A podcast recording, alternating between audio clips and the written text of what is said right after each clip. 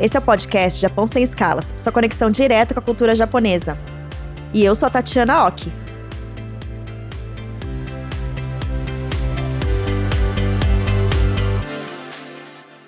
Sejam bem-vindos a mais um episódio da quarta temporada do podcast Japão Sem Escalas. E hoje nós vamos falar sobre ensino de japonês no Brasil. Muita gente tem curiosidade em saber qual o mercado de trabalho para quem é fluente no idioma, onde estudar japonês e quais as metodologias de ensino da língua no Brasil. Existem formas mais fáceis ou mais rápidas de aprender? Posso estudar de qualquer lugar do Brasil? A Fundação Japão fez uma pesquisa em 2018 sobre o ensino da língua japonesa no Brasil e no mundo. Temos mais de 3,84 milhões de pessoas estudando japonês mundialmente. No Brasil, até 2018, mais de 26 mil pessoas estudavam a língua, o Brasil é, portanto, o 14º lugar onde mais se estuda japonês fora do Japão. O ensino da língua japonesa no Brasil não está restrito a escolas de idioma. Existem colégios públicos e particulares que ensinam a língua, incluindo também universidades. Existe uma escola pública bilíngue de japonês-português em período integral. Vamos saber mais detalhes sobre o tema com quem é especialista no assunto? A convidada de hoje é a sensei, que é professora em japonês, Leiko Matsubara Morales, ela dá aulas nos cursos de graduação e pós-graduação em língua e cultura japonesa da Universidade de São Paulo. É orientadora de iniciação científica e pós-graduação e também é pesquisadora de bilinguismo e ensino-aprendizagem. Leiko-san, seja bem-vindo ao podcast Japão Sem Escalas. Muito obrigada pelo convite, Tatiana.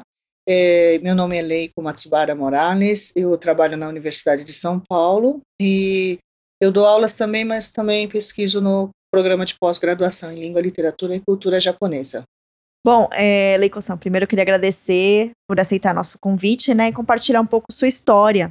A gente queria saber um pouco sobre a sua trajetória, como que você decidiu ser professora de japonês e pesquisadora também. É, é essa percepção em relação à língua foi, foi muito cedo, desde que eu tinha entre 6 e 7 anos, porque como eu nasci na família de imigrantes japoneses e por ser primeira filha, eu apenas falava japonês em casa com meus pais. Então, quando eu pus os pés na escola brasileira, eu notei que eu falava uma língua diferente. Então, desde aí, a relação com a língua portuguesa foi de muita é, tentativa de compreender que língua é esta, né? Mas assim, alguns meses, eu me recordo, a gente já conseguia se comunicar. E depois, no segundo ano, eu já não sentia nenhuma diferença né, de falar qualquer língua com outras crianças e eu notei que eu percebi que já falava uma língua se semelhante a eles.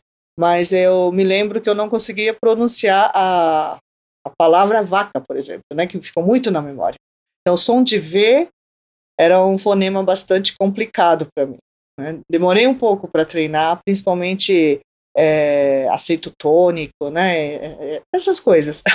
então, no começo foi bem complicado, mas é, a partir do momento que você tem essa noção da diferença de língua, acho que você começa a fazer um exercício mental desde cedo.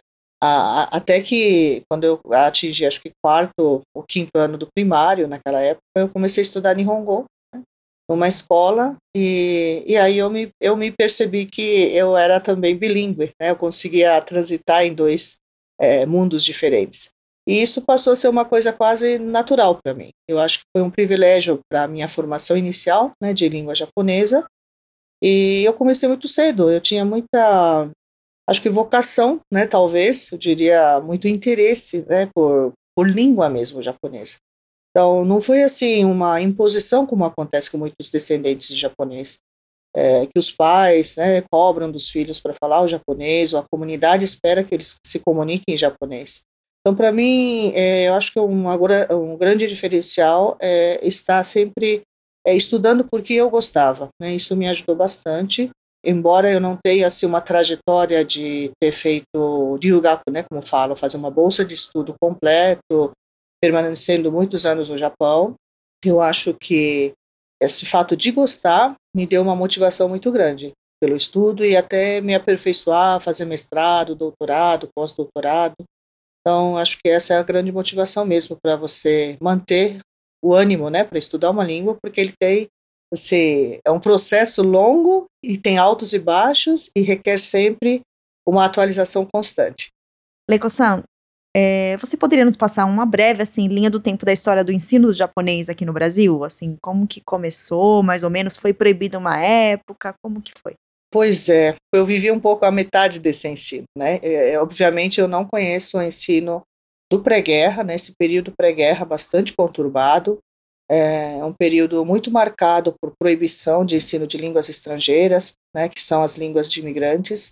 É, nas minhas pesquisas eu notei muito que, principalmente os juniseis, né, que seriam japoneses que vieram para o Brasil como crianças no período pré-guerra. Então, eles tinham recebido a primeira parte da educação, ou seja, até os 10, 11 anos no Japão, e chega no Brasil e são expostos a uma situação linguística, a um ambiente linguístico totalmente diferente. Me lembro também muito da minha situação, né? Isso isso é bem positivo porque a adaptação é bastante rápida para a aquisição de uma segunda língua, estando no país que fala aquele idioma. Então, uh, normalmente o ensino naquela época era muito voltado para ensino da língua materna. Né? Então, eram professores japoneses ensinando para filhos de japoneses que falavam japonês. Então, essa questão da modalidade oral da língua já era praticamente superada. Né? Então, começaria mais pela alfabetização. E, quando possível, ir até o letramento, né? que é uma leitura mais acurada, mais aprofundada, né? com conhecimento mais é, crítico. Né? Então, o ensino do pré-guerra, ele não é assim um ensino, mas é uma educação japonesa, né? pautada nos preceitos do modelo linguístico da época né, com alta dose de sentimento moral, civismo, né, respeito ao imperador, né, respeito aos pais, que já herdamos isso mesmo no pós-guerra até os dias de hoje. Aí, quando o, o Japão é, é, derrotado na Segunda Guerra Mundial, o, os Nikkeis e os japoneses que estavam no Brasil tiveram que fazer uma decisão, né, tiveram que tomar uma decisão muito drástica, né, porque até então eles pensavam em amealhar as riquezas e depois voltar para o Japão. Mas não, é, é, depois dessa, desse divisor de águas, que foi a Segunda Guerra Mundial, eles decidem permanecer no Brasil e o Brasil passa a ser um lar não mais transitório, mas um lar definitivo. Né? E, e aí a educação que era pautada no modelo japonês passa a ser secundário. Né? Então, ele não é mais uma educação principal, a educação não não mais visa formar cidadãos japoneses, mas sim é, descendentes, eles chamam muito de Wakon Hakusai, né, no, nos livros didáticos, que teria assim, o espírito japonês, mas com a inteligência e a sabedoria brasileira. Né? Então, muitos decidem tirar os filhos dessas escolas japonesas né, e voltar só para o ensino brasileiro. Mas alguns pais que vieram, que são aqueles imigrantes do pós-guerra, que já tem outra realidade, né, de outra formação japonesa. Eles também vieram de um outro Japão, já mudado, com a democracia instituída, com a igualdade de gêneros, vamos dizer assim. Vai ter um embate até cultural, né, identitário, com os japoneses que viviam aqui no Brasil. Né? Porque os japoneses que viviam aqui eram remanescentes da pré-guerra, eles tinham hábitos e conceitos, né, e todo um conhecimento cultural do período Meiji, né, e aí esses que vieram no pós-guerra, eles já são mais modernos, vamos dizer assim. No Tomo Ohanda fala com muita clareza essa diferença né, dos japoneses do pré-guerra e do pós-guerra. E a educação vai refletir nisso. Né? No pós-guerra, a educação é mais voltada para a preservação da cultura japonesa, mas não mais para a formação da cultura e nem da, do caráter, vamos dizer assim, nipônico, como eles entendiam, né? rígido. Né? E aí o ensino também vai ter outros contornos. Né? O próprio livro didático do Japão muda com um viés mais é, antropológico, né, voltado para o folclore japonês, para a cultura mais do dia a dia, né, e não pela aquela visão militarista, bélica que tinha antes. Então, é, o japonês ensinado no Brasil passa a ser como se fosse uma educação complementar à escola brasileira. Ah, até porque as escolas públicas normalmente elas são divididas em três períodos muito curtos, né, em que o currículo escolar é bastante enxuto, é, só, só tem disciplinas ah, muito, muito formais, né? aritmética, matemática, língua portuguesa, ciências, e não dá assim um espaço para a formação das artes ou a parte humanística. Então, a língua japonesa é, não é dita apenas como ensino, mas como educação né, japonesa. Por isso que a gente chama de Nihongo Kyoiko. Né? E, e aí você percebe que as escolas cumprem uma função complementar. Né? Haviam aulas de arte, de desenho, de dança, principalmente danças escolares, né? As atividades escolares também, elas são pautadas também no, no aspecto esportivo. Todas as pessoas que frequentaram o Nihongo Gaku lembram-se muito bem que todo ano tinha um dokai, que era uma gincana poliesportiva. Acho que vocês também devem ter passado por essa experiência, né? E Radio Taiso, por exemplo, né? Aquela atividade matinal para começar o dia fazendo a atividade física. Então, é, é, uma, é uma educação bastante rica né, em termos de formação humanística. Isso eu queria muito enfatizar que muitas escolas de língua japonesa ainda até hoje preservam, a, assim, com muito custo, muito custo pessoal mesmo, né, de investimento pessoal, porque é preciso ter pessoas é, habilitadas a fazer isso. Não é assim uma mera aula de origami, né? Você dá origami como um complemento, né? origami faça, faz parte de uma outra rede de atividades, que é, por exemplo, montar um cenário para fazer teatro em japonês, né, ensinação em japonês. Então, tudo isso envolve é, um corpo docente qualificado e também a ajuda dos pais, né? É, mas, assim, é, o ensino de japonês, ele tem esse aspecto da formação cultural, que difere de um simples, vamos dizer simples, não no sentido pejorativo, mas no ensino voltado especificamente para línguas, né, que é mais uh, baseado em gramática, em conversação. Então, se faz muita crítica em relação a isso. Ah, eu mandei meu filho para a escola de língua japonesa e não fala, né? Mas também muitos pais esquecem que existe esse lado do aspecto cultural. Embora eu acho que nós precisamos ainda investir muito em formação bilíngue também pautado no aspecto da língua mesmo, né, de, de melhorar essa habilidade comunicativa dos alunos.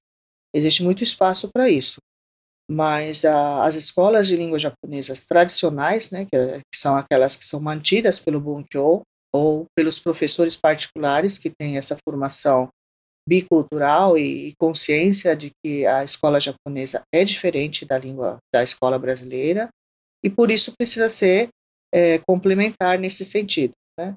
É, eu diria que no, no período pós-guerra, é, com parcos recursos, né, com toda a dificuldade financeira ainda, porque a comunidade não era ah, ainda, vamos dizer assim, residentes nas zonas urbanas. Eles eram muitos agricultores, pequenos agricultores, que estavam no interior de São Paulo. Né, tem uma tese da professora Ruth Cardoso que descreve muito isso, né, o êxodo rural a vinda desses pequenos agricultores para a zona urbana de São Paulo. Então, eu imagino as colinas da Zona Leste todas com hortaliças, né? Eu sempre falo nos anos 60, quando a cidade de São Paulo ainda era bastante, é, não tão urbanizada, né? Mas com, com cara né, de, de cidade do interior, quando você vai para as regiões mais afastadas do centro, né?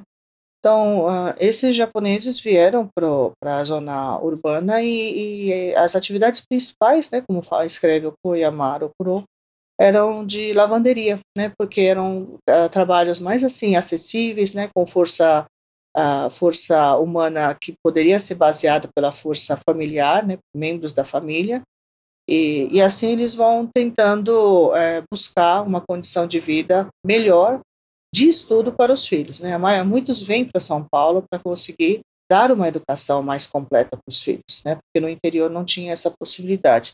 Então, toda essa mobilização do, dos japoneses e seus descendentes para a zona urbana, ela também é, traz uma modificação nesse cenário de ensino de japonês no Brasil. E muitos vão deixar de estudar japonês. Né? Diferentemente do que se fala, muitos deixam de estudar japonês. Há um apagamento, né, que vai começar desde o pré-guerra, por conta dessa proibição. Então, os pais, muito conscientes de que os filhos precisavam integrar a sociedade brasileira, não tinha como manter o ensino de japonês. Né? E outros que tentam preservar. Então, existem esses dois movimentos né, é, na, na área de ensino. A gente tem um exemplo emblemático da formação da Aliança Cultural Brasil-Japão, que, que vai buscar essa integração com a sociedade brasileira, né, e, e, passa também a ensinar não só o japonês, mas ensinar o português. Eu acho que é bem bacana, né, porque é uma preocupação que seus imigrantes, né, não só é, mantenham o ensino do japonês, mas que eles também tentem entender a cultura brasileira, né? A, partir do momento do, de, de aprender a língua local, né? Coisa que a gente não via muito no pré-guerra. Muitos imigrantes continuavam no Brasil e não falavam português. Então é um movimento bastante é, confortante assim para quem é bilíngue ver que o que tem uma iniciativa dos próprios descendentes em buscar uma integração, né, um enriquecimento da, até da formação bilíngue e bicultural e não apenas pensar na preservação da língua japonesa. Acho que há um, também um outro modelo né, de grupos de pessoas diferentes dentro da comunidade. É, eu sempre digo que é uma diversificação da comunidade né, japonesa, porque no pré-guerra ela era um pouco mais homogênea né, em termos de pensamento, em termos de comportamento, é, embora já houvesse diferença também no, no, nos imigrantes. No pós-guerra isso é muito acentuado. Né? Os próprios japoneses passam a não se entender, os japoneses do pré-guerra com o pós-guerra. Isso não é eu que digo, no Tomo Handa está bem registrado esse embate né, ideológico dos japoneses que aqui viviam e dos que é, começam a chegar. Eles, ele tem um termo até pejorativo, chama Japão Novo, né? E, e o Bradiruboke, né, que eles chamam. Bradiruboke é, já estão meio senis, né, por, por estar no Brasil e não tem mais aquela noção de tempo, né? O japonês tem uma tem um rigor em relação ao tempo. E os japoneses daqui, que já moravam muito tempo, eles falavam, ah, o trem, não sei que horas que o trem vai chegar, vai chegar lá para tal hora, né? E os japoneses que chegavam no Japão ficavam irritados com esse tipo de comentário. Mas, pensando bem, era assim mesmo, o trem poderia quebrar, né? E aqueles trens antigos e, que levavam 5, 6 horas, quando o trajeto era curto, né? Quando não era, era 15 horas de viagem. Então eles tinham mesmo essa noção do local, né? não é que eles eram é, diferentes do japonês, eles estavam muito mais integrados à realidade. Outra característica também muito emblemática é a questão da língua, né? que nós falamos uma língua diferente, né? que o famoso Koroniago, né? que é uma variante linguística do japonês falado no Brasil. É uma modalidade da língua oral né, e pode, pode ser encontrada em formas de, de empréstimo lexical nos poemas, né, em alguns romances, mas é, é também isso é bem caracterizado por esse choque linguístico né, da diferença. É, então, assim, a gente vê uma diversidade muito grande no pós-guerra. Né, a própria escola de língua japonesa ela deixa de ser também é, exclusivo do Bunkyo e começam a surgir professores particulares, né, que a gente chama de Shijuku, que seriam cursinhos né, estabelecidos pelos professores que, que já tinha know-how, já sabia como que deveria ensinar, então eles é, deixam o Bunkyo, que, é muito controlado por uma associação japonesa, e passa a ter seu próprio curso. Muitos deles fazem um sucesso grande, né, conseguem ter centenas de alunos, e a gente tem vários casos de sucesso aqui no Brasil. Mas aí o ensino, embora tenha o nome de língua estrangeira no pós-guerra, ele, ele na verdade é, é uma língua de herança, né? Que tem aquele contorno de ensinar uma língua que, que já é falada no seio familiar, mas que precisa de alfabetização. Então, língua estrangeira, no, no conhecimento que a gente tem hoje, como uma língua que você não conhece praticamente nada, mas que estuda no ambiente formal de sala de aula, isso vai ser mais acentuado nos anos 80, né, que a gente vai ver mais a, a presença dos alunos é, que são descendentes que não falam mais o idioma, é, mas também a emergência dos alunos não descendentes. Isso a partir dos anos 80? É, é, vou dizer assim que já existia isso antes, mas não com tanta tanta ênfase, né? E nem com, nem com essa percepção de que realmente o ensino estava mudando. Porque o Brasil tem uma característica que há uma imigração contínua né, de pessoas. Embora tenha tido essa interrupção durante a Segunda Guerra, a imigração, embora seja pequena em relação à pré-guerra, ela é retomada no pós-guerra. A gente tem cerca de 190 mil japoneses que passaram, vieram para o Brasil no pré-guerra, no pós-guerra é 55 mil pessoas. Então, é assim, vamos dizer, um quarto. Mas esse um quarto, ele, é, é, esse contingente não é pequeno, vai ajudar muito a revitalizar a comunidade japonesa. Então, a revitalização, muitas vezes, inserindo um nativo numa comunidade, você consegue revitalizar bem, porque essa pessoa pode ser propulsora né, do ensino, de atividades escolares, e a gente observa que isso aconteceu muito no pós-guerra. E, Lenko Sensei, é, nesse período que você ensinou japonês, teve muita mudança no perfil dos estudantes até hoje, então, de como eram os estudantes quando né, a Sensei começou e hoje, assim. Tem uma diferença de quem estuda japonês hoje no Brasil para quem estudava antes? Muito, muito. É, eu mesmo, quando eu comecei a dar aulas no interior, eram essas crianças que eram de origem japonesa, né? Então a família já falava um pouco, mesmo que não falasse muito, tinha noções básicas, né? É, enquanto que quando você vem para São Paulo, é, você verifica se outro perfil de aluno começam a perguntar sobre questões de gramática, né? E nós não estávamos preparados no início, né? Nos anos 80, você vê assim pessoas perguntando qual a função de uma partícula e outra. Você fala, como assim partícula, né? Que você ensinava assim, absolutamente natural, né? Como se estivesse falando uma língua. É, a mesma língua com os alunos, né? E aí você vem para São Paulo, na capital, você já percebe um perfil de pessoas que não tem mais contato nenhum, né? Você fala ozoni, que é aquele prato típico japonês que é servido no ano novo, ele fala, mas o que, que é isso, né? Aí você precisa explicar tudo isso. Então, realmente é um, um, assim, uma mudança mesmo, né? Como fala, mudança de paradigma. É, você tem que estudar livros didáticos voltados para estrangeiros, não mais os livros nacionais. Para você ter uma ideia, as crianças, né, os descendentes, estudavam com livros didáticos iguais do Japão. Né? Era importado esses livros né, do Japão. É, então, nos tinha essa noção muito do que era estrangeiro. Era uma extensão de uma língua falada em casa e ia ser ensinado. Então, assim, do ponto de vista crítico, uh, muitos professores não conseguiam ensinar como língua estrangeira, né? Eu acho que aí uh, o governo japonês ajudou muito, né, em termos de formação e até de, de realização de cursos, né? O Centro Brasileiro de Língua Japonesa, que é um centro que, que apoia, né, mediante subsídios da JAICA e da Fundação Japão, cursos de formação de professores, né, voltado para esses professores da comunidade.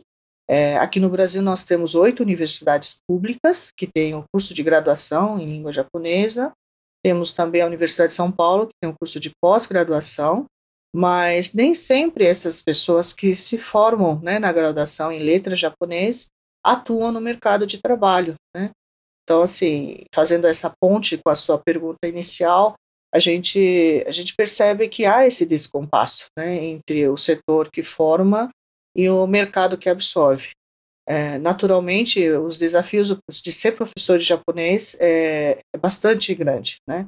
Até assim, em termos de compensação financeira, vamos dizer assim. Então, eu sempre tiro o chapéu para os professores que estão nessa linha de frente, por realmente ter essa dedicação total, de corpo e alma, por uma atividade tão importante, que é a preservação né, da, da língua, mas não só a preservação, para os Nikkeis. É uma divulgação também, né? É, divulgação de uma língua que foi tentado ser apagado, né, no, no contexto brasileiro. Isso a gente não pode esquecer, né, no Estado Novo. E aí a gente percebe também essa hegemonia de uma língua estrangeira como o inglês, né, é, que vai ocupando os espaços e muitos descendentes não têm como estudar inglês, espanhol, japonês. É, sempre ele vai ficar no, no terceiro no terceiro plano. Mas a gente acho que também não pode pautar uh, por esse perfil apenas só, uh, econômico e profissional. Né? Existe o aspecto cultural e, e da formação desta pessoa, né? que é bastante importante e, e que eu, e que a comunidade conseguiu preservar. Eu acho que os descendentes eles conseguiram manter essa cultura, ainda que que, que a gente tenha perdido, viva, né, em termos de eventos culturais, em práticas sociais, né, dentro de suas casas, dentro das suas comunidades. Então, nesse aspecto, acho que, que tem um muito ganho e a gente observa como o empenho mesmo desses professores e dos líderes comunitários, né, que também ajudam muito para essa preservação. E, Sensei, é, em relação aos estudantes né, brasileiros, quais são as principais dificuldades em aprender o japonês? É o kanji, ou então é, é, não vai ter muito uso aqui no Brasil? Qual que é a dificuldade que eles relatam mais no aprendizado, no processo, na motivação? Então, olha, é, é muito difícil falar isso, porque os brasileiros não descendentes são os mais motivados para é, aprender japonês. Nós estamos com as salas lotadas, né, na Universidade de São Paulo, né, por interesse assim que é muito genuíno. Eu diria, é, em outros países, o japonês é uma moeda profissional, né, uma moeda de valorização profissional, vamos dizer assim. Se fosse na Ásia, todos estudam porque você tem um ganho profissional, tem negócios com o Japão, é, Estados Unidos também, né, na Europa também. Mas no Brasil é um caso assim peculiar, né? Eu, eu vejo que muitos estudam porque tem esse, essa motivação intrínseca, né, que a gente chama. É uma motivação que realmente vem é, do interesse pessoal, sem ter ganho é, financeiro, mas por ele gostar da cultura, por aprender uma cultura diferente, né? Conhecer uma cultura diferente. E eu acho que vai além disso também. Né? Quando as pessoas fazem cosplay, vai pro, pro evento de mangá, você vive, na verdade, quase um mundo paralelo. Eu, eu fui para tentar entender o que, que se passa né, na mente desses jovens, para tentar entender o raciocínio, e eu, eu percebo que, que hoje a gente precisa ter o entretenimento, né? Essa parte da, da nossa vida mesmo, que é viver bem, né? Viver fazendo uma coisa que você gosta, sem necessariamente estar atrelado à parte profissional ou financeira. E eu acho que o, o mangá, o anime, e toda essa vivência né, de um mundo diferente completa essa parte que falta aqui no Brasil, talvez. Posso estar falando coisa errada aqui, mas eu senti muito isso. E, e coisa que os Nikkeis não, não souberam dar valor, porque isso já estava no seu cotidiano. Então, você ir para a escola japonesa, é, fazer seus origamis, né, fazer suas atividades, sabe aquela a expressão em inglês é take for granted, você pegar por, e achar que isso é natural, né? Que isso vem de graça e e tá tudo bem, né? Então, ultimamente eu tenho muito refletido sobre isso e pensado, é, vamos desnaturalizar isso, né?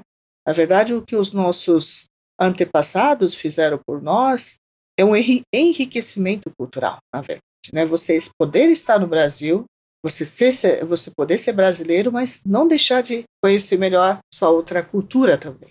Então, isso acho que para o brasileiro, isso é muito mais é, fácil de ver, porque ele está vendo objetivamente.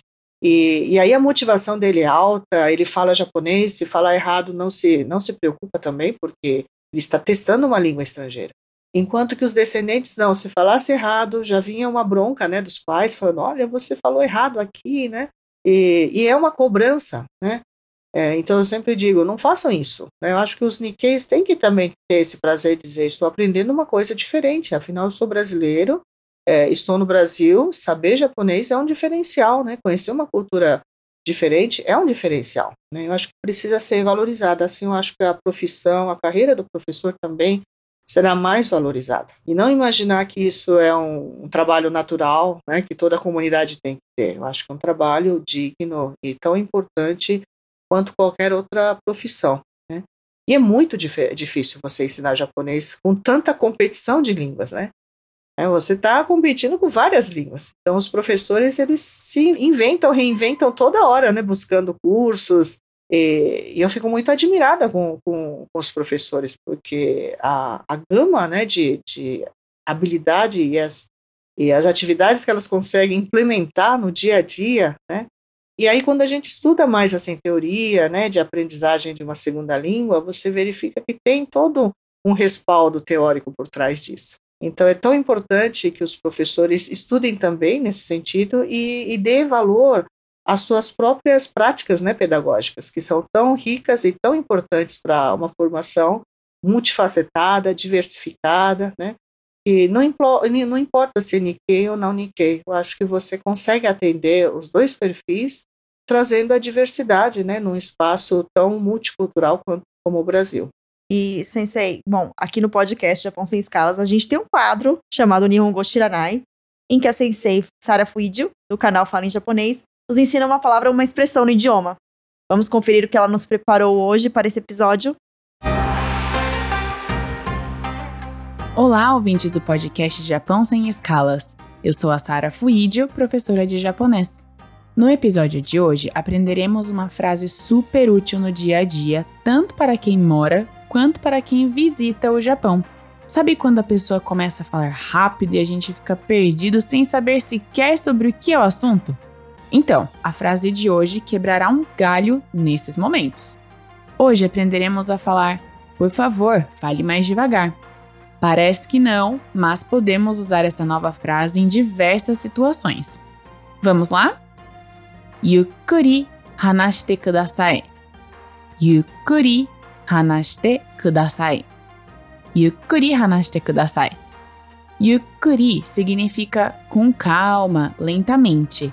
E hanashite kudasai é fale, por favor. Viu como o japonês pode ser fácil? E o que, que vocês acharam da frase de hoje? Não esqueça de compartilhar com seus amigos e de seguir o Japão Sem Escalas nas redes sociais. Vejo vocês na próxima. Já né?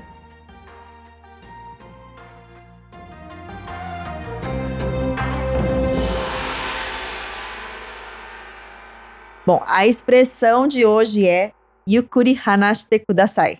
Leiko Sensei, tá certo do jeito que eu falei. perfeito, perfeito. né? O significado, né, Sensei, acho que até pode traduzir. Qual que é o significado, Sensei? é, yukuri, né, é um advérbio, né, que significa devagar, né, vagarosamente.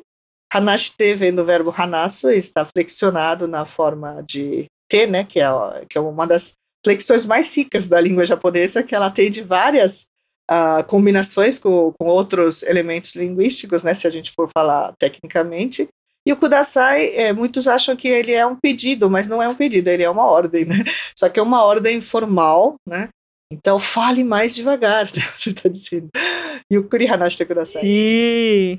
Acho que é muito usado no Japão. Mas é, é um pouco contraditório, né? Como eu falei, o Kudasai, ele é imperativo, né? É, tem que tomar muito cuidado, porque esse é um aspecto que a gente explora muito didaticamente.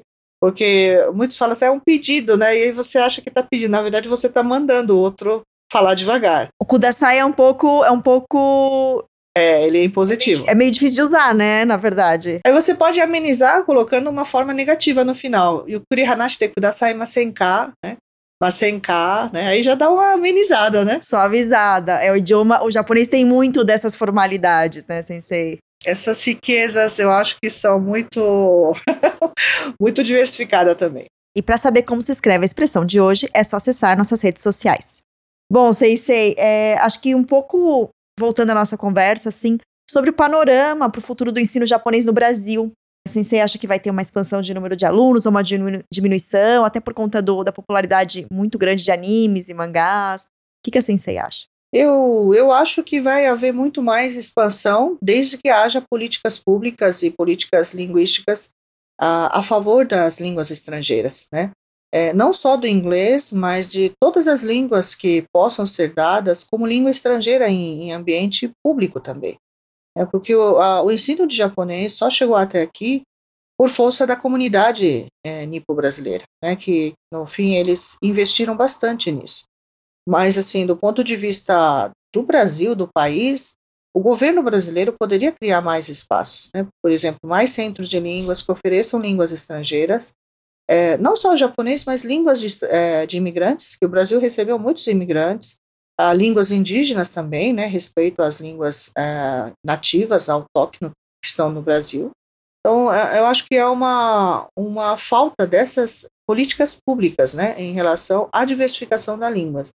Então, se você for pensar em espaços públicos, é, há muita possibilidade. Né? Eu mesmo consegui, com os nossos alunos da graduação e da pós, é, colocar um projeto né, através de uma bolsa eh, de permanência estudantil da, da USP, um projeto de ensino de japonês e também da cultura japonesa numa comunidade do céu, é, numa escola municipal. Então, essa, essa possibilidade de você atuar também nas escolas públicas, elas precisam ser acolhidas né, pelo lado do governo brasileiro, né, instituindo o ensino de língua japonesa no rol das línguas estrangeiras. Eu acho que havendo essa, essa política de valorização das línguas estrangeiras, muito mais alunos poderão cursar. Né? E, e, e, o nosso lema era: vamos levar o japonês também para os espaços públicos, né? porque nós temos um curso de graduação na Universidade de São Paulo, que nos permite estudar, então é uma forma da gente devolver isso à sociedade. Então, através dessa bolsa de permanência estudantil, nós conseguimos instituir essa, esse programa e está dando super certo. Bom, é, Leiko-san, infelizmente nosso episódio está chegando ao fim. Mas para finalizar, a gente faz uma pergunta para todos os nossos convidados. Bom, Leiko Sensei, é, você já foi ao Japão? Claro, né? já. Então, acho que pode nos responder aí o que, que você mais gosta no Japão. Essa pergunta a gente faz para todos os convidados. Olha, é, eu acho que o Japão tem vários pontos positivos, né? Como também negativos. É, mas assim, uma coisa que eu diria que, que é legal é esse tratamento de consideração ao outro, né? Existe aspecto realmente também da, das práticas sociais, né? De você sempre conversar pensando no outro, né? Você pedir as coisas não, não, não, não começa com pedido, né? Você sempre pergunta primeiro se o outro está disponível, se ele está com tempo, se pode interrompê-lo. Então, essa forma de discurso, ela vem de uma cultura, né? que preserva essa consideração para com o outro, né? Eu acho que isso é bastante positivo na cultura japonesa e que reflete muito na maneira da gente ensinar. Então, não é simplesmente ensinar, por exemplo, o tekudasai, por exemplo. Antes do tekudasai, você precisa ensinar seu aluno a dizer algumas estruturas, né? Então, eu tenho sempre falado na formação de curso de professores, vamos dar assim uma ferramenta completa, né? Porque se você vai para o Google Translator, ele vai dar aquela expressão e acabou, né? Então tenta colocar assim uma frase inicial, você está com tempo, você pode me atender agora, como nós também fazemos. Eu acho que o brasileiro nesse ponto é muito cordial, ele leva muita consideração pelo outro, né? Então acho que assim, tem muitas coisas em comuns, né, entre as culturas que a gente pode preservar. Então esse tratamento respeitoso com o outro, que seja natural, eu acho que é uma coisa bastante poderosa, né, para um bom relacionamento interpessoal. É muito gratificante ver quantos professores se empenham para ampliar nossos horizontes, né? E como o ensino de um idioma representa muito mais que aumentar o vocabulário, né, como a Seisei disse, é uma verdadeira troca cultural entre os países e muda as nossas vidas.